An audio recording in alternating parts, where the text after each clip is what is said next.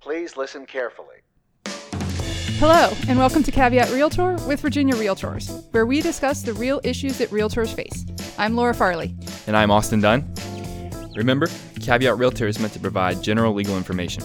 Nothing we discuss should be considered as legal representation or legal advice. Hello, Laura. Hi, Austin. How you doing? I'm doing great.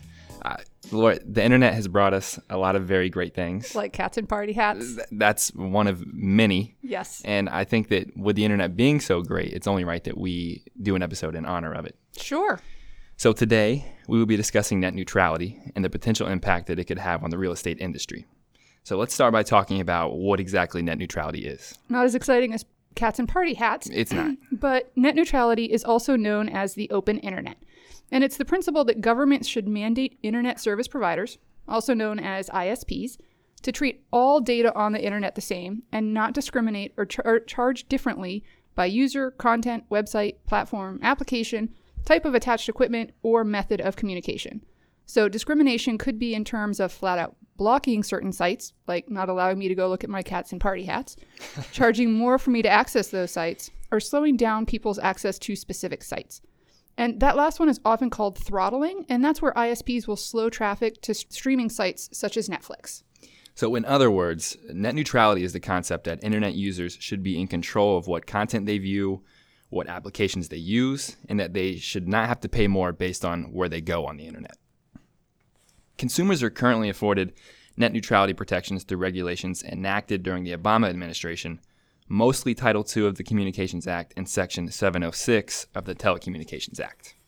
These regulations prevent ISPs from using consumers' streaming data against them. As a result of this, ISPs are unable to engage in tactics like blocking the websites of competitors, forcing consumers to use specific services, and increasing prices by imposing additional costs for quote unquote package deals.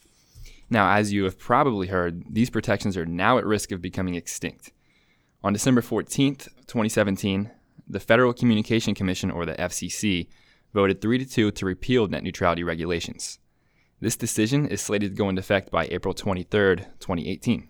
This means that starting on that date, April 23rd, ISPs could be free to begin charging consumers more to ask, access certain websites and bundling services, similar to cable providers bundling certain channels together and charging extra for premium channels like HBO or Showtime. However, the FCC's decision to repeal is not going unchallenged. Major tech companies like Mozilla, Kickstarter, and Vimeo have joined attorneys general from over 20 states, including Virginia, in filing lawsuits against the FCC in federal court. The group of litigants has challenged the FCC's order under the Administrative Procedure Act, contending that its actions are arbitrary and capricious. Basically, the FCC did not follow the required procedures before changing the actions. which is a big no no. It's likely that this is only the beginning of a long legal battle between the two sides. For the sake of today's discussion, let's assume that the FCC will successfully roll back net neutrality regulations and that we will soon see the end of the open internet as we know it. So, Austin, what does this mean for realtors? Well, a repeal of these regulations would likely have the biggest impact on small real estate businesses. Depending on how much money you are willing to dish out for high quality internet, certain websites could take longer to load than others. Low demand websites, including those of smaller brokerages, that do not get much traffic would likely be among those websites that are throttled or put into the slow lane. This is because if ISPs are given the ability to pick and choose which websites will operate at the highest level, the sites that receive the most traffic or those that are willing to pay the most will likely be given priority.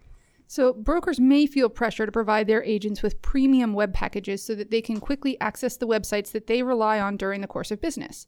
However, these premium web services will only be available to those who can afford it. While it may not seem like an issue for larger, well funded brokerages to pay those premium charges that are going to be issued by the ISPs, smaller brokerages could find themselves unable to pay fees and stuck with subpar internet service. The same goes for consumers on the other side of the screen who want to be able to access those websites. These types of restrictions could make it difficult for new businesses to thrive online. That is particularly problematic in today's market that is so heavily invested in social media and having an online presence. Currently, realtors have the ability to sell their services to anyone with an internet connection. Without net neutrality regulations, it may become a bit more complicated. The good news is that the MLS, as well as other online services that we've all come to know and love Netflix, YouTube, Google will not just disappear overnight. Realtors will still have access to these websites, but it could come at an additional cost. Additionally, because the legal battle between the two sides is just getting started, it would be risky for an ISP to launch a new business practice, like bundling sites or creating fast lanes, so early in the process. And this is especially true in the context of showing irreparable harm for a preliminary injunction, which means if the side that's fighting to get these injunctions to stop this from happening, if they can show irreparable harm, they're more likely to get it, right? Absolutely. And really, I think going forward, one of the more interesting aspects of this is going to be how ISPs choose to conduct business in a world without regulations. While many observers are expecting ISPs to roll out new pricing plans, most ISPs have been fairly quiet about their plans so far. When ISPs have addressed this issue, their statements have been ambiguous at best. So, for example, a representative from AT&T released a statement saying that they had no interest in creating any quote-unquote fast or slow lanes on consumer internet access.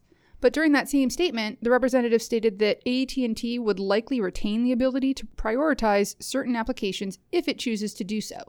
Essentially, what we're hearing is that ISPs do not have plans in place to interfere with their customers' internet, but they also oppose any laws that would prevent them from doing so. Yeah, that's not exactly the assurance that net neutrality advocates are looking for.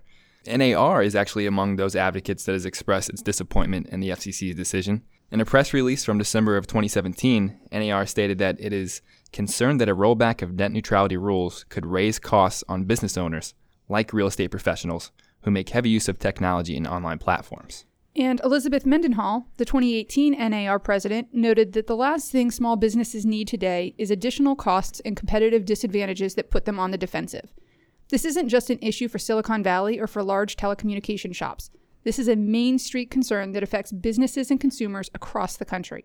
We intend to make our voice heard on this important issue. And multiple states have begun to push back against the FCC's decision as well. Washington was the first state to take action by passing legislation requiring ISPs to abide by net neutrality regulations. Since then, California and Oregon have introduced bills that would have the same effect. Governors from New York, Hawaii, New Jersey, Vermont, and Montana have all issued executive orders that prohibit state offices from doing business with ISPs that do not abide by net neutrality principles. So, although no one can say for sure what the internet without net neutrality would look like, it would be realistic to expect a departure from the current landscape. The potential for new pricing plans and package deals means more choices for consumers, but probably not the choices that they were hoping for. Thank you for joining us. Caveat Realtor is a weekly podcast with episodes released every Tuesday.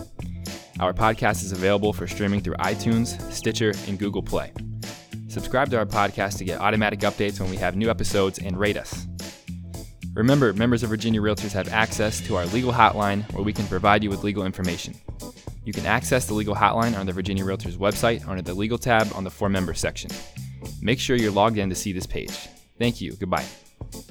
Although the members of this podcast are attorneys, the legal information in this program is not a substitute for personalized legal advice from an attorney licensed to practice in your jurisdiction.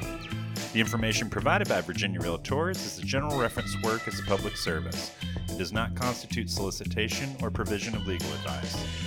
We provide this general legal information on an as is basis. We make no warranties and disclaim liability for damages resulting from its use. Legal advice must be tailored to the specific circumstances of each case, and laws are constantly changing. The information provided in this program should not be used as a substitute for the advice of competent counsel. This has been a production of Virginia Realtors, copyright 2018. This podcast features the song Please Listen Carefully by Jahzzar available under Creative Commons Attribution ShareAlike license.